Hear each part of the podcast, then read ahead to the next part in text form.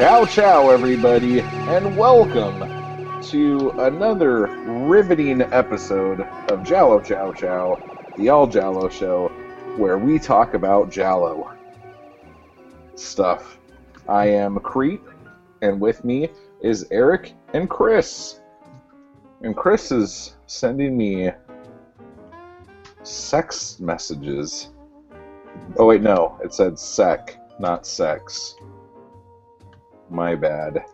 That's actually what the kids these days use when they uh, when they're talking about sex online now. They say sec. It's just quicker to say sec. Wow. They abbreviate everything now. Are, are you back, Chris? Uh, can you hear me? Yeah. We can. All right, I'm trying to get my headset working. Hang on. All right. Well, we'll continue. So, Eric, um, how is it that you know how kids have sex on the internet? Built Well, we were all 15 once, and in the heyday of Yahoo chat rooms, Oh shit! I learned all the lingo, ASL, um, Age, sex, location. right, and uh, you know, getting getting 50 year old men to Can you guys hear that? oh yeah. Okay, cool. So yeah, how are you guys doing tonight? Good. ASL. I totally missed the whole internet dating. Well, it wasn't dating. It was just like a, a hookup. It was like Tinder without pictures. But see, even that I missed out on. Tinder's new though, huh? Yeah. Oh yeah. I spent the weekend with a friend trying to get him to sign up for Tinder, and after about three hours of trying to, he he didn't like the pictures I was taking of him. I, I couldn't get it quite right, the, the right angle. Yeah, we just He's gave up probably pretty long. it. no. Is Tinder just like the hookup website? It is. Is it is it like Plenty of Fish or OK Cupid or something? No, it's a it's an app where you go on and look at pictures. You remember hotornot.com? Did you ever use that? Yeah, I know what you're talking about. Yeah. So you see a picture, you either swipe left to keep looking through pictures. I think it's left, and if you swipe right, that means you like the other picture. And if they swipe the same direction on you, you guys meet up, and it's usually just pe- pictures of people in your zip code or whatever, or nearby, Nice. and you meet up for sexual intercourse Wow. and more. Sometimes. That sounds fun. That sounds better than Grindr. Isn't it the same thing as Grindr except different orientation? Yeah, I thought Grindr was what for homosexual. I don't even think there, there's a sweep thing. I think it's just like people who have their grinder on, meaning they're ready. And if you're like within a walking distance or driving distance, you tell them you're coming. Yeah. You meet up behind Yeah. the bathroom stalls. I think you can meet up wherever you want. Oh. Wow! I think it's pretty open. The brambles. Yeah. So, um, seven deaths in the cat's eye. Did I write that right? Or is it of the cat's eye? Did you put an apostrophe after cat? Yes. Okay, then you did it right. Okay. Unlike the And it's people who don't write eyes. English Hey, titles. that's Grumpy Cat. That is Grumpy Cat. He's not as grumpy as the actual cat in this movie, though. The cat in this movie was very disturbing because it was just a fat ginge cat that Yeah. didn't look menacing at all, but then looked menacing. Right. That's the most menacing of all. It's not you, it's me. That is Well, we, let's let's when we go live, let's talk about how how many different permutations there are of the title of this film. Just that one title. We've not been live mention- for like ten minutes, bro. Really? That, was Yeah. when your, that was when your audio was out. Hi, everybody. so this is uh, Grumpy Cat, and uh, he's grumpy because he got shut into a mausoleum. That's what I wanted to say when we went live. That would make anyone grumpy. Too bad But- we can't go back and cut that because this is live, folks. I'd like to. The, the other two things about I'd, like I'd like to say about the title of the film here is that um, I've seen it as seven dead in the cat's eye, seven deaths in a cat's eye, seven deaths in the cat's eye or eyes. So it's clearly you know a free for all with regard to the title here. Uh, but I I also thought want it was called Seven Deaths and a Big Fat Ginge Puss. but that's not. they couldn't it- fit that on on the clamshell case. They couldn't fit Yeah, that that, title. that's the Grease title. I also want to make note that uh, this film uh, has three different um, registers for the Giallo score just in its title. Uh, because there's a number, there's an animal, and there's the word dead or death. So wow. it doesn't get three points, unfortunately. It gets one point, but I just wanted to make that That's bullshit, sir.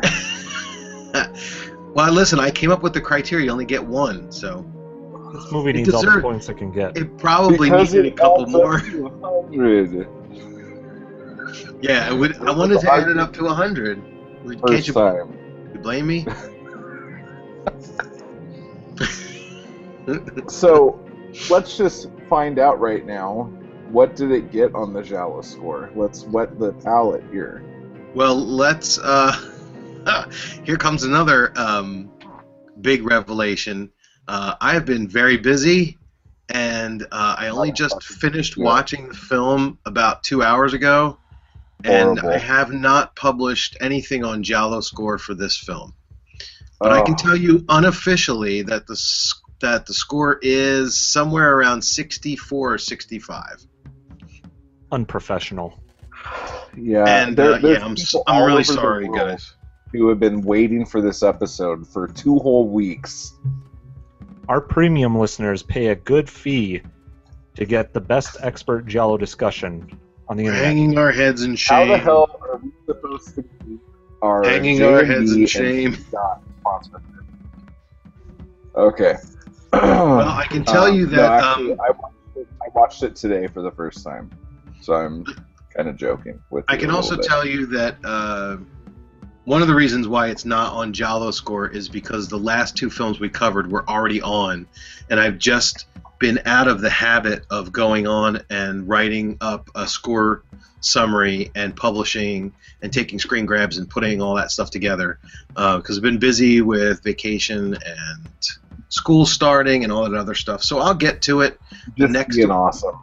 The next one, um, yeah, I'm The so next sorry one for we don't have inconveniencing either. you by picking know. a movie that you haven't done yet. I know. Well, and you know, it's my own fault because it ended up being the least favorable on the poll, so I had plenty of time to, to do it, and I was just lazy. So Well, sorry about that. it's okay. We'll forgive you somehow, but not. Uh, I don't think Grumpy Cat ever will. No, so, this movie is Eric's pick. So, Eric, why don't you tell us a bit about this film? All right. Well, I might uh, cheat a little bit because I was actually, unlike you guys, I watched it yesterday, so I was at least on the ball. So today, instead, I spent uh, reading Troy's uh, little snippet on this movie. It came in right right at the cusp of, or right at the end of his his first range at 1973. So it uh, it came in at the buzzer. Uh, but uh, he writes in his synopsis Scotland. The MacGrieff clan is hounded by a family legend, which stipulates that when one of the member of the family kills another, the dead person will return as a vampire in order to exact vengeance.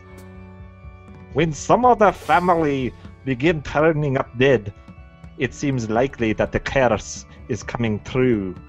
However, it is entirely possible that somebody is simply using the legend in order to cover up for their own horrid deeds. Is there a Ukrainian spy in this movie?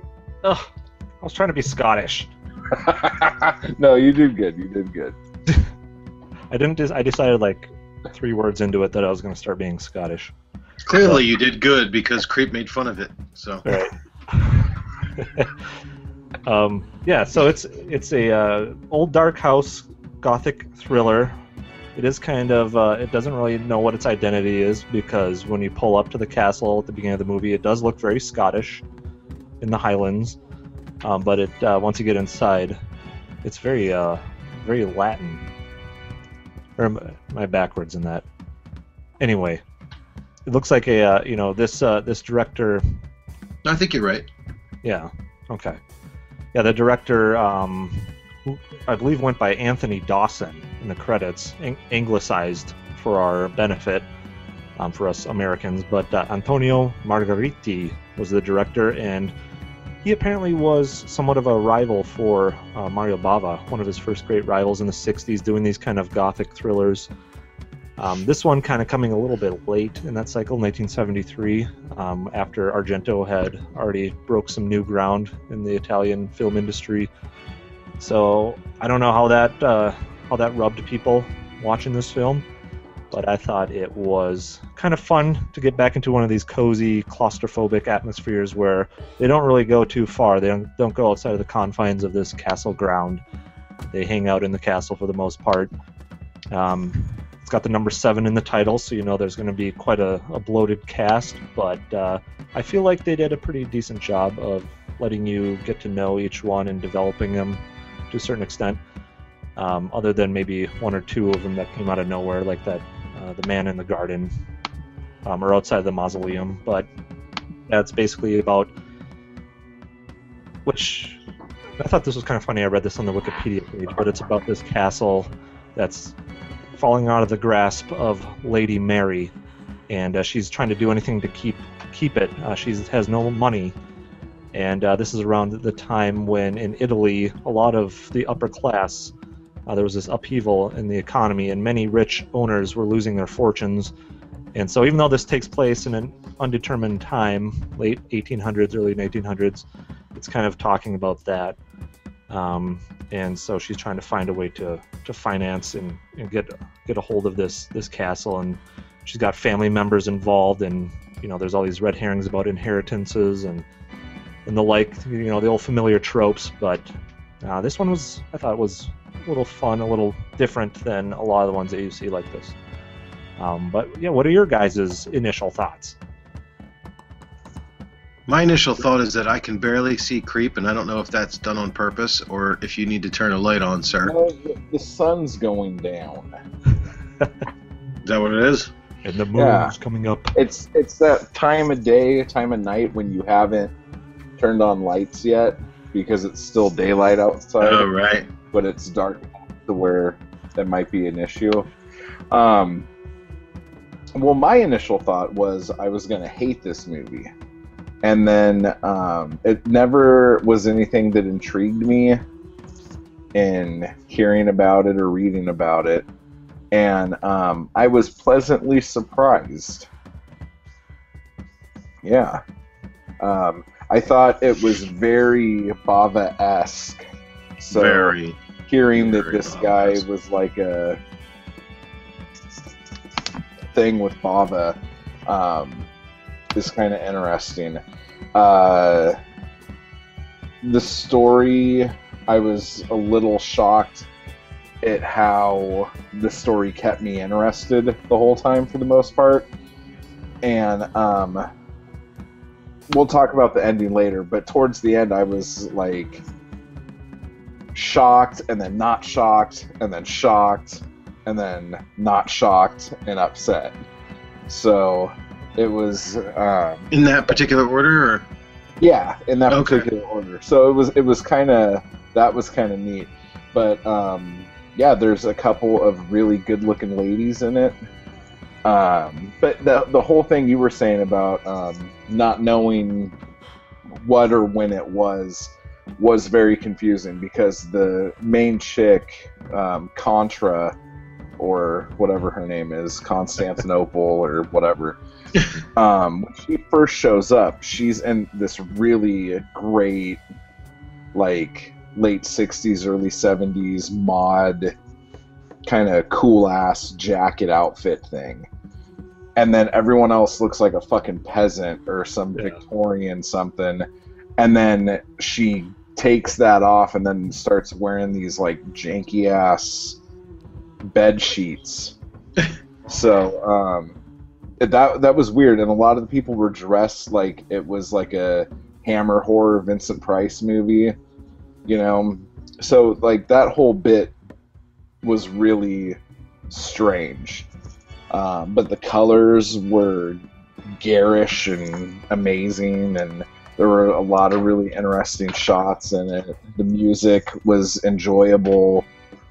Uh, there were some familiar faces in the cast, which is cool. I always like that. Um, so, like all in all, it was a pretty good romp. Yeah. Yeah, I know what you mean about uh, cunnilingus. So she talked about like getting kicked out of a nunnery and all this stuff. And you're like you're thinking about like this 60 hippie chick or something like that who you know, burns Bibles. But what was Yeah. her character's name? I was trying to remember it all day. Like I kept repeating it, and then the show starts and I forget. It's I'm like looking it up Oh, now. uh, It's, uh, Cor- Cora something or other. Yeah. Corringa. Kalinga. Kaling- I like, I like Cunn- Cunnilingus. Corringa. Yeah, she maybe got Corringa. fucked on the big name Corringa. that gave out. Corringa. And that means eye of the fruit of stuff. hmm So The loins. good for her. Yeah. Um. Some of the other interesting things about this. Um. Well, I, I don't know if "interesting" is the right word, but um, I really thought dudes in monkey suits like went out in the fifties. And so Yeah. that was kind of like I'm like, what the fuck? Because like the movie just starts and they start showing these like flashes to a monkey in a fucking window, and I'm like, that's got to be a dude in a mask. They're gonna come out and say that's just some dude in a mask, and no, it's like a legitimate fucking ape that this guy just happens to have captive in his um, weird room, which was just so weird. Like, um, so that was really out there. But yeah, I it was enjoyable. I believe it was an orangutan. That's what he said, but it was a He did, yeah. gorilla. it didn't look anything like an orangutan. I think they were playing off like this was, oh, get ready, you're going to be watching Murders in the Rue Morgue updated for Right. modern right. times. But Yeah. yeah, total red herring in that aspect. I think even the taglines for the film would say someone or something is stalking them. Well, it's funny because I feel like it didn't cornball the movie up too much. And if you were to say, "Hey, it's a giallo where one of the suspects is a gorilla," um, you would say, "This has got to be a fucking joke." But it really didn't. Like, you know, there were a couple of times right. where, where you know, it was the guy was in the window, and you're like, "Oh no, what's going to happen here?" But, um, you know, they they totally made it. I mean, you know, obviously it wasn't a good costume, but the storyline was that you know he was a what was it? The gorilla was abandoned there. The, the he had killed somebody, and the circus left him behind, or something like that. Is that what the story I was? think yeah, they needed some money and he offered to buy and hide the gorilla or something like that. Yeah. And that guy was such a Looney Tune that it made sense he would have a pet gorilla. sure, because I mean that's better than the people that he lived with. He he preferred the company of the gorilla. But yeah, I mean, getting back to the whole Bava thing, I mean, it's like, geez, um, I'd like to go back and see um, some of this guy's uh, earlier work to see what other kind of stuff he did. I I don't know him. He doesn't have any other gialli to his credit. Um, and he has a, a movie in the later 70s called Cannibal Apocalypse, which I've never seen. Uh, it looks like he was one of those bandwagon directors where he pretty much just directed whatever the flavor of the month was. I think he's got, you know, a couple of. He just Um, done for hire. yeah, so is that like a, a spaghetti western? no, Um, just like a director who will do anything. If Oh, oh, I'm sorry. I thought you said that was the name of his title of his film. Oh, no. I What thought I saw like I, I thought I saw him uh, listed as a director for a, a film that really sounded like a spaghetti western, or maybe like Eurocrime. Um, but at any rate, you know, I, I'd like to go back and see. Uh, he's got oh he did Castle of Blood. Okay, I've never seen that all the way through, but um, that's supposed to be a really good um, horror film from 1964.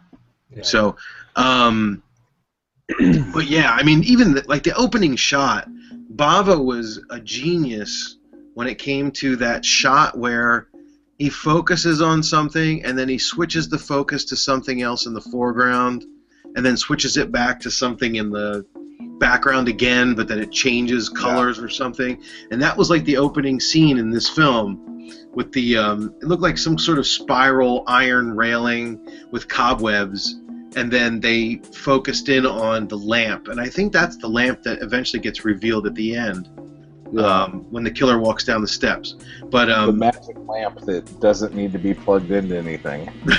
exactly well yeah i mean it, it, there was no electricity or was there we don't know But that was a lamp lamp, right? It wasn't like a candlestick. Was yeah it? it, it, it was weird i didn't know what it was that the white wine going on like you said. Yeah, so I mean, I really thought that the gothic thing was. Um, I, I thought it was well done. I mean, they they they clearly, you know, had a difficulty trying to make it look 100% authentic, and I could have sworn that at least one shot of uh, the wide shot of one of the hallways reminded me very much of Slaughter Hotel and the exact same kind of um, shot of the you know when the killer was walking down the hallway in that movie, um, or was that what was that what, what was the other name of that film? Was it um, Cold Blooded Beast or something? yeah, Yeah. yeah. yeah. So Or um, Asylum or yeah. Right. And you know, of course, that film, um, that one is more ridiculous because it does take place in modern times, or at least modern times for the time it was made. But once you're in the uh, the Slaughter Hotel, as it were, uh, it's all gothic.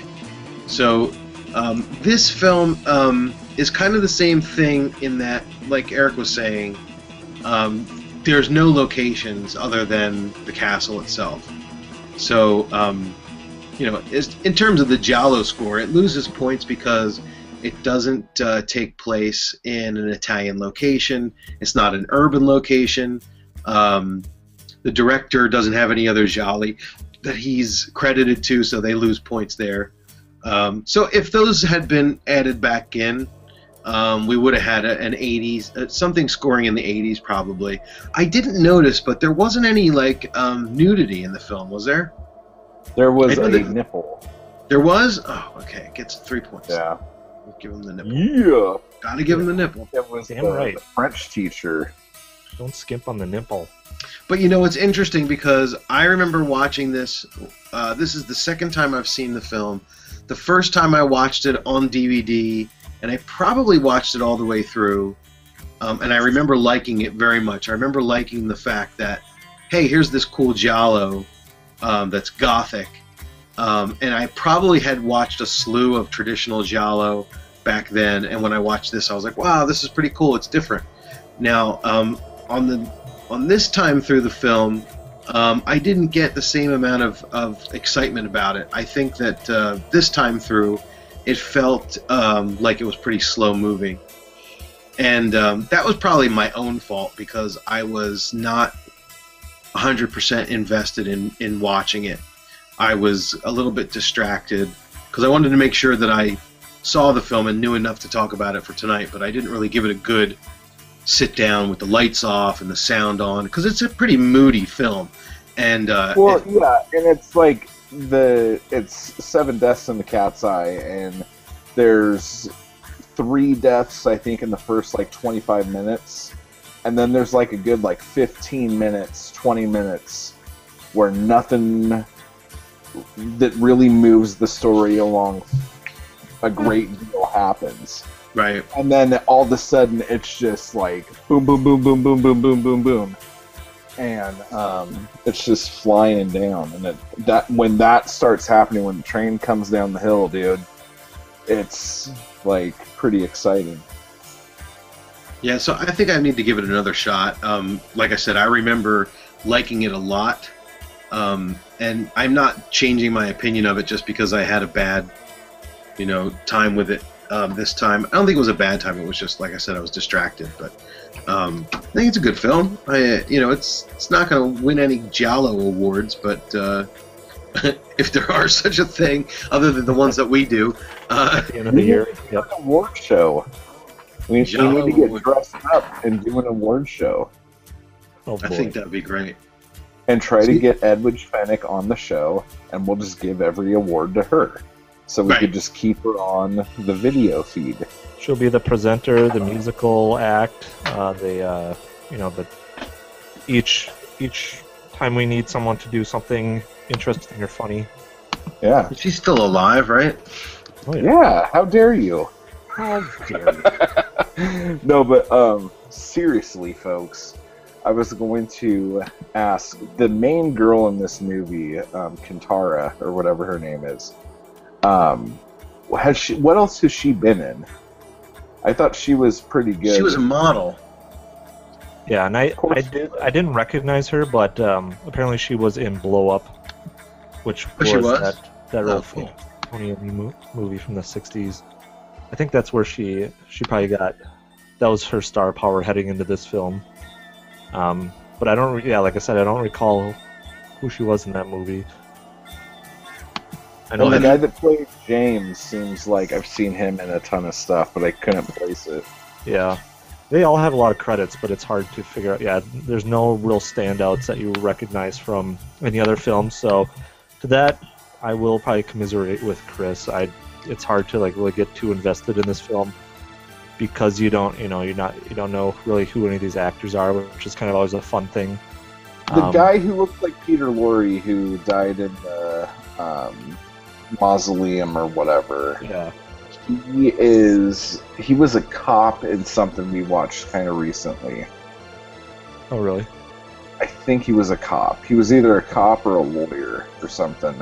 Yeah. and I've seen Probably like a him in a bit part couple things. Yeah, Okay. but um. So, yeah, Oh, she's gorgeous. Yeah. See, that's a picture of Edwige like recently. Yeah, Oh, yeah. That's Wow. like at the Hostel premiere, I think.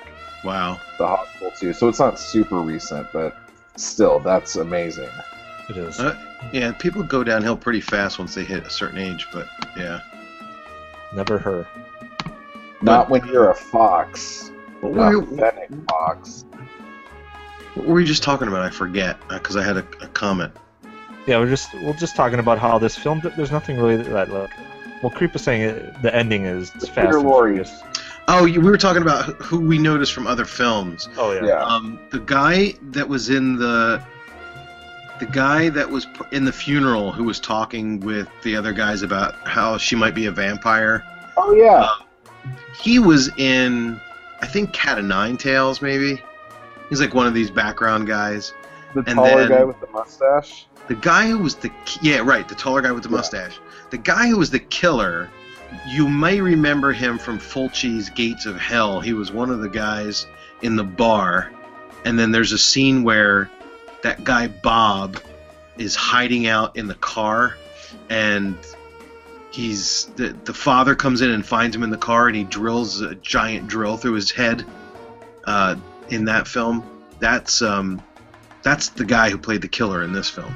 So, you know, So Well, if you know who a that is, you know the ending now. Yeah. yeah, there you go. We just spoiled it, but only by um, Only for the two or three, two or three degrees of separation. We, Yeah. But yeah, the the ending um, caught me off guard. Um, we should probably just talk about it. Okay. Um, the thing is, is that as soon as you see a bunch of creepy priests in a movie, you automatically assume that one of them are the killer. right. And so I'm like, oh, okay, so this fucking priest did it or whatever for no fucking reason, whatever. So we're watching the movie, watching it, and then all of a sudden, um, Mary or whatever is sitting on top of the French teacher holding the razor blade, and Cunnilingus runs for her life. Now, I got really confused there because I thought they were trying to say that she was the one who killed her did I completely fuck up there? Because then all of a sudden, she just wasn't in the movie anymore, and the original priest, who I thought did it in the beginning, started walking down the stairs. But I got all excited because I was like, "Holy shit! This guy is like, or the chick. That's like the person who you totally suspect would Yeah. have the most motive to do it, and she really did it." I was like, "This is awesome." Right. you never see that. It's always the person with the least suspicion. So what happened to her after that? Did he kill her? Yeah, I would have to say I was pretty surprised by that too. Um, I was thinking, oh, it's too obvious. You know, the cat's ginger, she's a ginger. They're trying to play that whole dichotomy up. And then when they actually showed her, I was I was very shocked too. And then within a matter of seconds, you know, she's running back down into that cellar where that Fulci-esque body is getting torn apart by rats. It's just like a skeleton left. And um, yeah, he comes traipsing down that the s- cellar staircase, and you don't. I don't know if, if maybe just all three of us were not paying attention or, or what happened, but yeah, I don't remember. Go back to her, do they? no, no, they never do. No. So Um, what the fuck was she doing on top of that body? The only thing I could think is she found her that way, and she found the straight razor, picked it up, Right, and just was caught in a precarious position. right. That's I what I call think. bullshit on that. I don't think she killed anybody. I mean, they're playing us up as fools, as as viewers, obviously. But I think if we were to talk about this as an actual um, yeah. series of events, I think that's what it would have played. Well, out. the one thing that was nice about it was that he's like, yeah, the real priest, I killed him the first day I got here before anybody saw him or whatever. Uh-huh. And I completely, it's like I always knew that body was in the basement, but I never ever put together who the fuck that was supposed to be. yeah. And when they tied that all together, I was like, oh fuck, that's good. Yeah, That was cool, right? They, they, yeah. they kind of thought it out a little bit. Like you know how we talk about sometimes where these gialli are are filmed and maybe they're filmed out of sequence and maybe the story is never written or the ending is just written at the last minute. Um, but it looks like with this, you know, they had a, clearly had an idea for what they wanted to do and how they wanted the story to go. Um, and maybe that has something to do with the fact that we have a director who's not you know, one of the normal Giallo directors. Um, and so maybe he was given enough kind of freedom to kind of do the movie the way he wanted to uh, because he had enough like street cred as a director, you know. So he could he could make it gothic and he could uh, have it, you know, with a with a orangutan running around and scaring people out of trapdoors and secret passageways stuff like that. Well, I noticed I noticed a credit at the end of the movie that um, it was in Italian, so I don't know exactly what it said, but I could have sworn it was something like based on the novel by so and so. Oh, I didn't see So that. you guys know if this is uh, based on a book of some sort. And like that doesn't really matter when you think about it because when these movies are based on a book, it's so fucking far from the book anyway. It doesn't Yeah. really matter. Yeah. yeah, for anything, it could be an Edgar Allan Poe adaptation. Who would ever know? But yeah, Right. I mean, I was really excited to pick, the, or I picked this movie because I I really like these kind of atmospheres and moods and films when they're shot in a cobweb-filled castle and, and things like that. But the, when it first started out with the guy getting eaten alive by rats, I thought that was pretty gruesome. But then, like you guys are saying, it kind of played into the ending because multiple people saw this body, but they didn't. There's no way for them to identify who it was because it was all chewed up, and that's another way of um, just really clever hiding who the killer is and what his real identity is and all that. And yeah, it's it's always kind of sketchy when there's a priest involved and he's not in a church. He's just hanging out in the castle with a bunch of people. Yeah. And that's the thing because like the priest is the least likely suspect Um, and the Miss Mary or whatever her name is is the most logical suspect. Right. But then they made every fucking person in that damn castle like a red herring. uh-huh. You know, like you had the French teacher who was always in black, and you're like, ooh, she's bad. Ooh, she's a lesbian. Oh, this is gonna get dirty before it gets clean. You know, like, yeah. and the husband and wife innkeepers or whatever the fuck they were, they were up to no good every once in a while. yeah. And then The James, doctor. the fucking psychopath, the doctor, Doctor it seemed like everywhere. And then, dude, like the mom was a fucking vampire. Was that in her dream? Yeah. that was a dream, I believe. Yeah, they Holy they shit, totally that was abandoned the supernatural. and yeah, that part that part for me was in Italian. Um, Me too. and I think you guys probably looked at the same copy I had. I don't remember uh, the the DVD copy that I have. Uh, I don't remember any of it being in foreign language. So I don't know if some of that stuff was was cut out um, of the DVD copy that I have. I don't think so because it was like a you know a Blue Underground or something. So I maybe just don't remember those scenes. But yeah, that scene was in Italian. There was a scene where the guy who looks like Peter Lorre was about to get his throat slashed after he comes out of the mortuary or the mausoleum or whatever, and he notices the person who's about to kill him, and he says something. And I had to listen to it like three times and finally realized that he said it in Italian. I had no idea what the hell he was talking about. Um, yeah. because like you know th- that that little moment when the victim recognizes the killer and says something like oh it's you or oh i was coming to see you or something like that but he just said and i didn't i was like wait a minute is he Well, just the talking other gibberish or that did that was when um, the French teacher was putting the moves on um, Caligari or whatever her name is, and that whole scene was in Italian. Caligula.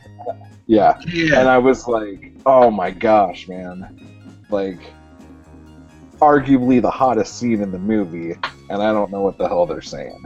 But Yeah, I know you- what they're you didn't, thinking. you didn't really need to know what they were saying Yeah.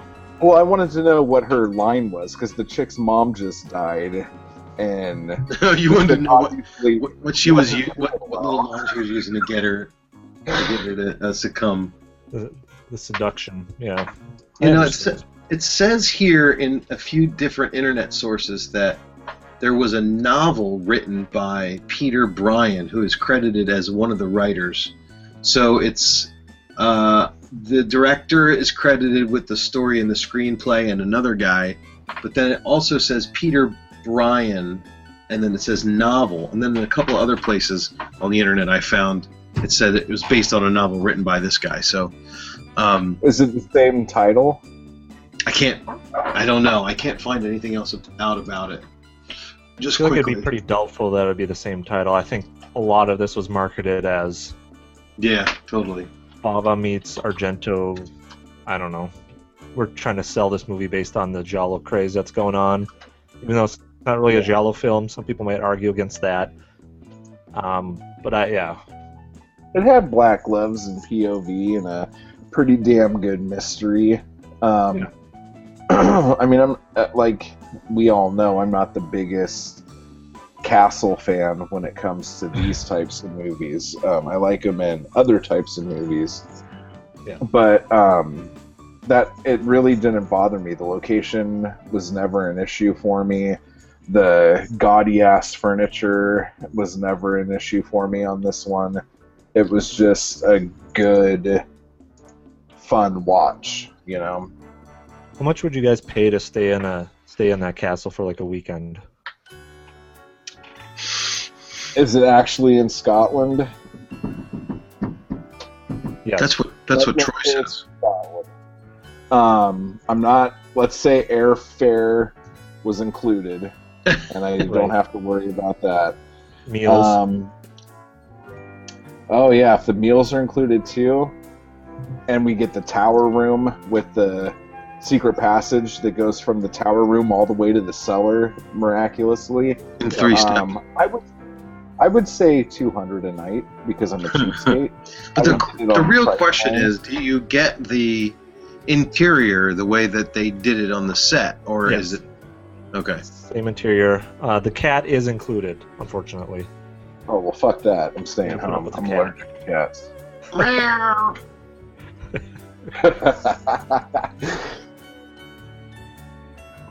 That's good, man. What Yeah, were, what's- were were there other titles for this just besides the Seven Deaths in the Cat's Eye thing? There's like a million.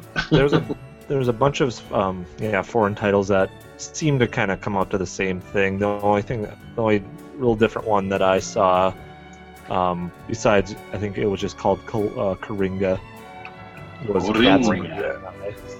La muerte en los ojos del gato. That's the Spanish title, by the way.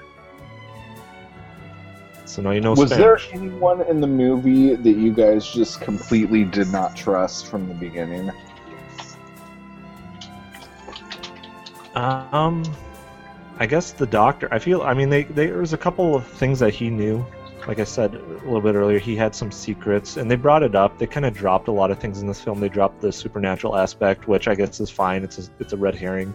There's not actually vampires in this movie, even though they talked about it a couple times. The curse of the the family member killing the family member. That was you know, kind of fun, but it was dropped. They dropped the the secret that he knew that um, you know, everyone was saying that this James guy, this crazy James guy, killed his baby sister when they were young. But all of a sudden, he just dropped out of the blue that he knew it was the mother, Mary, that killed the daughter, not James. I guess to kind of show that he was innocent and she might have been a little And sketchy. he was never crazy or something like that, Yeah. right? Yeah. So, so this doctor, I was, I was just wondering about what else he knew, um, what he, what stake he had in it. You know, he seemed to be pretty close to Mary, who was trying to get this money. I don't know. I, and And then the whole thing when someone shows up, like, oh yeah, I'm also related to you. I'm gonna kill all of you so I could get the castle. uh huh. Um, his whole thing was when you guys are all dead, they're gonna see that there's another one, and it's like, how would lawyers find out that there was another one if no one in the family knew that this guy even existed? that was like my big Yeah. question there. I mean, it was a good motive. Yeah. I mean, Yeah. is that is that a financial motive, Chris? Yep, definitely. Yeah. Financial motive, and uh, you know, he's killed at the end by, I guess, the cop. Yeah. It looked like So- Mr. Bean, which was Yeah. odd. It was. Well, it's like and his you know, accent was really weird too. who the cop Yeah. was that? Okay, I know that there was. A, l- I was reading things about how there was this French singer who was married to the lead actress for a short time. Um, something Gainsbourg. Their daughter was Charlotte Gainsbourg. He was like a French singer, and so they brought him into this film for like a short bit part, and they said he was the detective or the cop, and he just played like a really stock wooden role in the film. I was trying to think that Yeah. that was him. Yeah, so it was probably a French accent or something. He was the only one who really had any dialogue out of Yeah. the cops, right?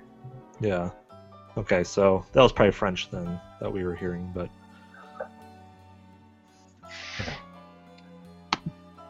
Well, right on. So, do you guys um, recommend this movie to people? I Chris on Giallo Score, what does it say? Does it say? Um, I didn't write it.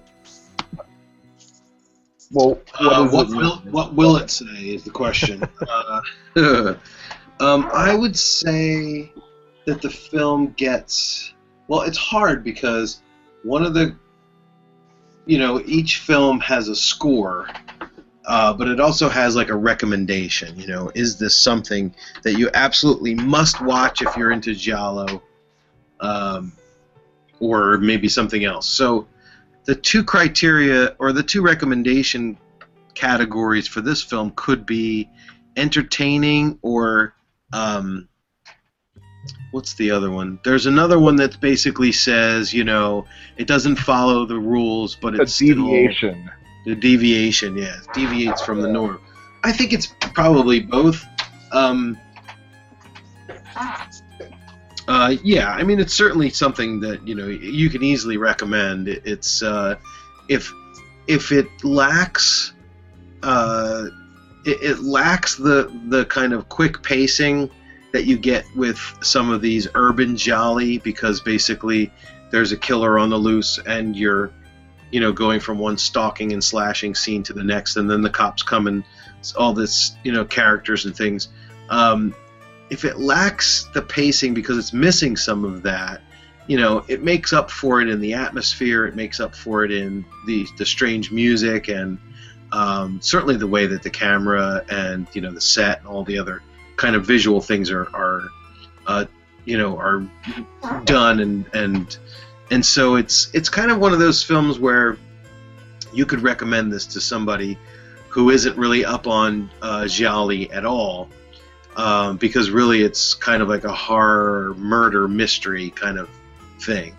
Um, they could have basically you know um, changed it up so that you know they identified the priest in the beginning and he was just uh, slashing people through the movie and then it would have been a gothic slasher or they could have identified that the gorilla was killing everyone and then it was just some sort of weird gothic horror film. Uh, but because it was kind of like who a who done it then it kind of falls in the giallo camp uh, and rightfully so. I think it's definitely it, it's not mislabeled or it's not a gialli by association or something like that like we had with say stage fright or something. So um, but it's it's good. It's it's um, i don't think it's uh, you know i don't think it's a, a difficult movie to watch like you like compared to death laid an egg for example um, this is kind of like you put it on you watch it you know you could watch it you know with friends you could watch it by yourself. It's it's kind of uh, it, it's kind of a moody moody film that you might want to save for you know a rainy night or maybe on Halloween if you instead of like the normal um, the usual suspects that you might watch on Halloween you might throw this one on instead and uh, for something different you know so that, What do you that gothic thing definitely works to its advantage I think What do I think? yes. What do you think? Yeah, I, I pretty much agree. you Tell people. Yeah. I, I I I agree with you that there are parts where it kind of loses you, especially in the middle. Um, and then the the dubbing doesn't really help. I know we don't we can't really slam this movie for the dubbing because it wasn't its own fault, but uh, it's hard to ignore the fact that a lot of the voices kind of sound similar, so you kind of get lost as to who's talking, and it's all kind of mon- monotonous, so you kind of lose a little bit of interest or attention. Your mind tends to wander a little bit, but it it has enough moments that keep keep bringing you back in, and especially towards the end of the film.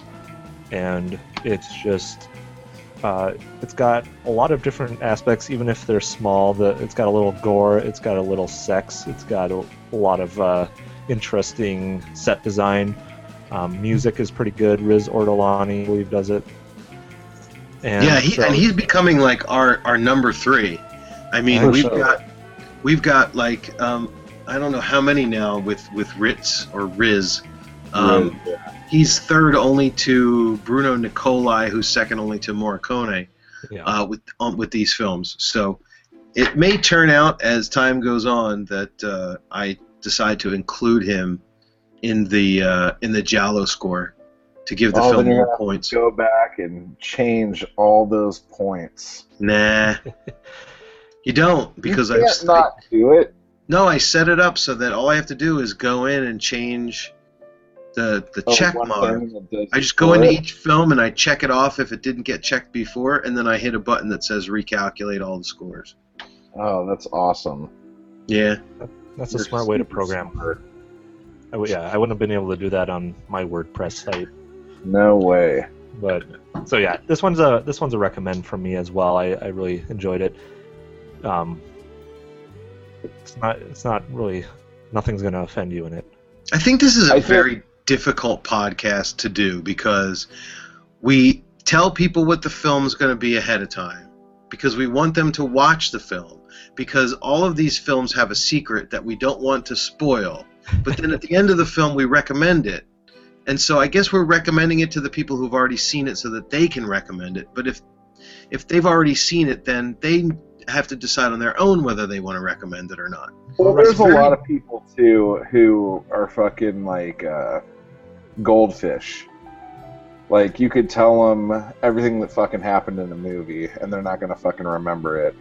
But then at the end of the day, if you say, "Yeah, you should watch this," they'll like get out their little notepad on their iPhone and go, "Oh, Seven Deaths of the Cat's Eye. I should watch that on my to-do watch people, uh, you know, might help other people look at it in a different light as well. I found that that kind of helps me too sometimes.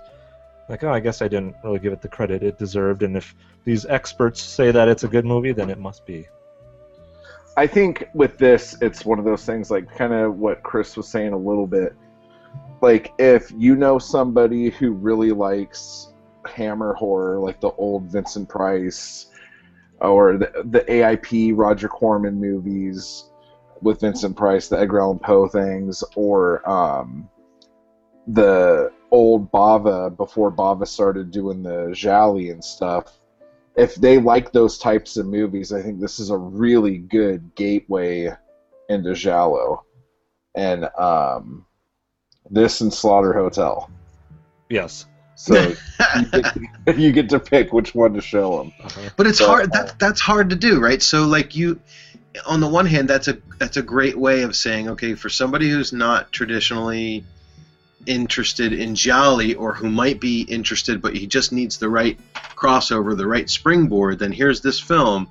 But then on the other hand, um, is it better to introduce somebody to Giallo with the films that are considered typical of the genre instead?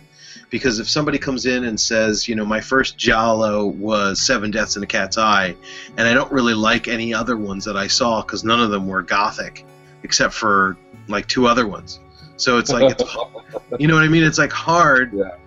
to, to know how to recommend it, but um, I think we all we all do recommend it, even for people who like Gialli. I think I think it's easier for somebody who is a well-seasoned viewer of Gialli to watch this and appreciate it uh, because you can still see Yeah. all of those like basic elements of the Gialli being crafted, but there's just additional this this other flavor that's being worked in.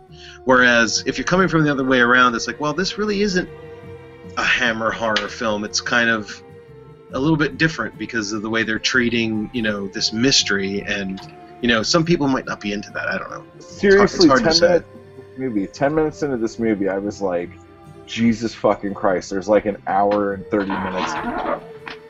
I don't know how I'm going to do this.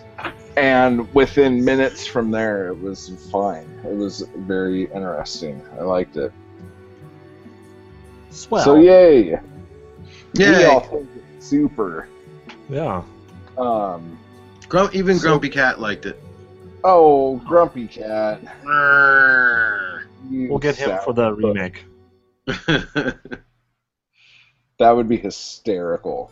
Because there's that Grumpy Cat movie. Have you seen it? I have not. My daughter loved it. That'll be my next pick when we I think, get, uh, it, do I the think it poll. was a Christmas movie, Yeah. if I recall. Um, but seriously, No, but what would be funny is I, if I took the Seven Deaths in the Cat's Eye and then just edited in every time they showed the cat, I just edited in this guy like, eh, and then went back to the film. That would be it would be terrible. It would be so not worth my time, but it would be hilarious. Just it would be telegraph every kill with Grumpy Cat's face. Um, so Sorry. it, it, it's time to find out what movie won, and what movie showed, and what movie played. Did it? I haven't Yeah. seen it. I think so. Yes, Oh, as of uh, God. 9:14 p.m. Central Time, 10:14 Chris's time, 7:14 Creep's time. Pieces won by two votes. I think the only reason Oh. "What Have They Done to Your Daughters" got 13 was because people wanted to see me down an egg. Um, well, well, I voted for it. yeah, which Are you No. telling me that my movie came in third? the movie came in third with a whopping two votes. You, You pretty much stole the two votes nerds. away from me. right. Stole your vote. Exactly. You're You're, Ralph you're, Nader. you're the Rand Paul, Rand Paul of the, the group, or Ralph Nader, or whatever. Or the Ross Perot. Yep. Let's go Ross back Perot, yeah. get your vote. Let, yeah, let's really date ourselves. Let, let's let's split the Republican vote down the middle so Clinton wins.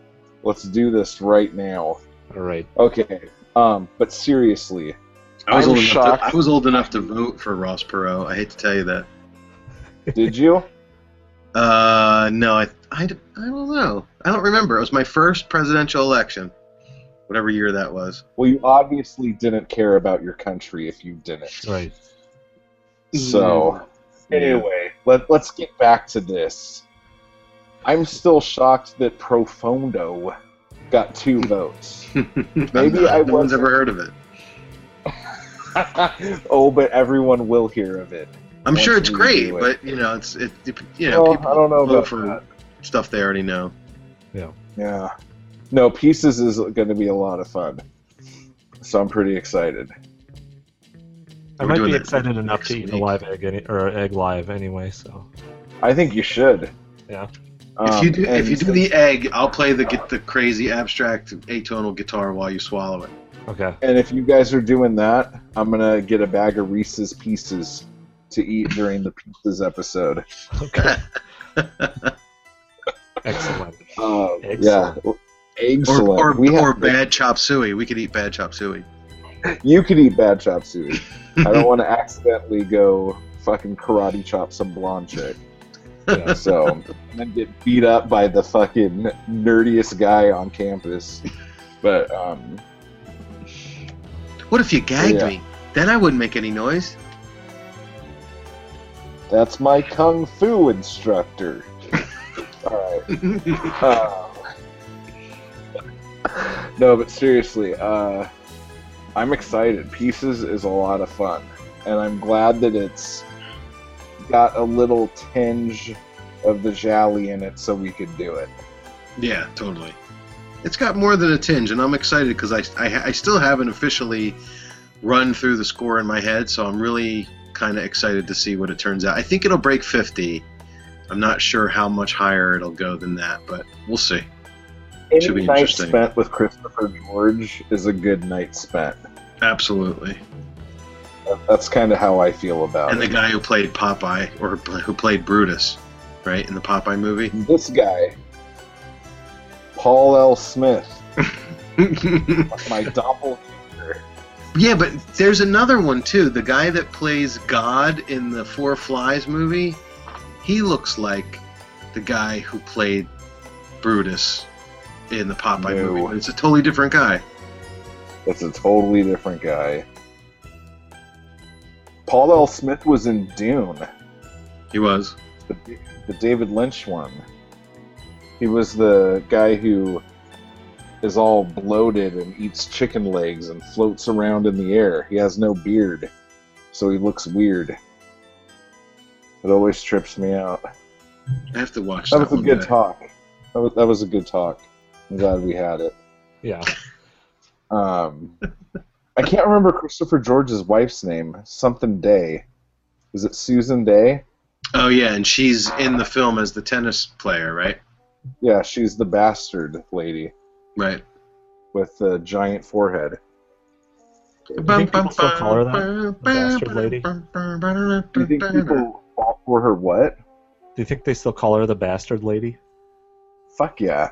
I doubt it. Nobody knows What? what the hell we're even talking about. Well, If Creep's wife knows does because she voted for this movie over his. Oh. She You're gonna have to is gonna talk to her. a spanking.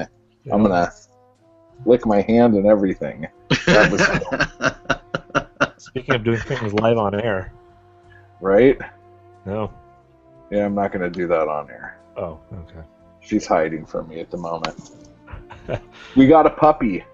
I don't know if I told you that. I don't know. If you've been on Facebook at all in the last three Oh, days, Puppy. and Zoe at all, all you'll see is eight thousand pictures of a dog Yeah. that look exactly the same. Yep. Dogs usually Chris do, is looking generally. great. Yeah. Well, I know that you're you're good at sending her hiding, like you do when you break your coffee machine. Oh, dude, I was so fucking pissed. And then I just beat the shit out of it and it started working again. It was awesome. The lady Keurig was like, Yeah, you're just going to have to get a new one. It's broke. She's like, I could give you a good deal. It'll only cost you 200 bucks and all this other stuff. And I'm like, Lady, bite me. And I hung up on her. And I just Uh, my coffee machine until it worked, and it's still working. So Nice. there you go. Does it look like a coffee machine? I, I, I heard about it online. If your Keurig ever stops working and nothing you do works, pick it up, turn it upside down, and just beat the shit out of the bottom of it for like a good couple minutes.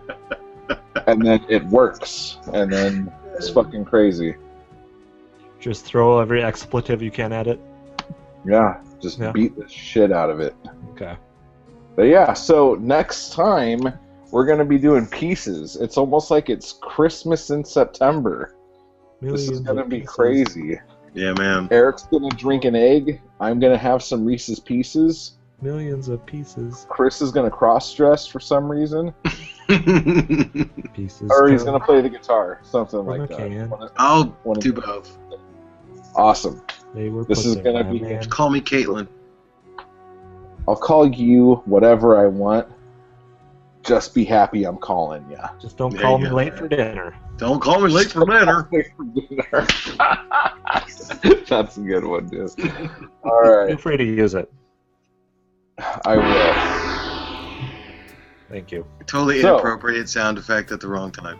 Well, It was perfect. So, um, I guess.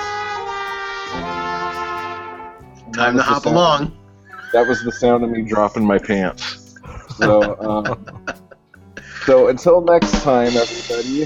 Thank you. Um, I'll be here next time. Uh, I should have found the sound effects a little earlier in the show. Sorry to interrupt. It would have been good. Um, well, we'll we'll go out with the pieces trailer right now, or just Nice. the loop of her saying bastards over and over again. That'd be great. And um, in a fortnight, we will have some pieces.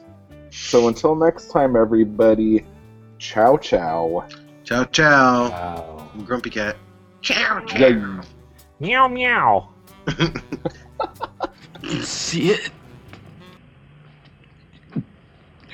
Yes! While we were out here fumbling with that music, the lousy bastard was in there killing her! Bastard! Bastard! Bastard! He cut that poor girl in half while she was still alive.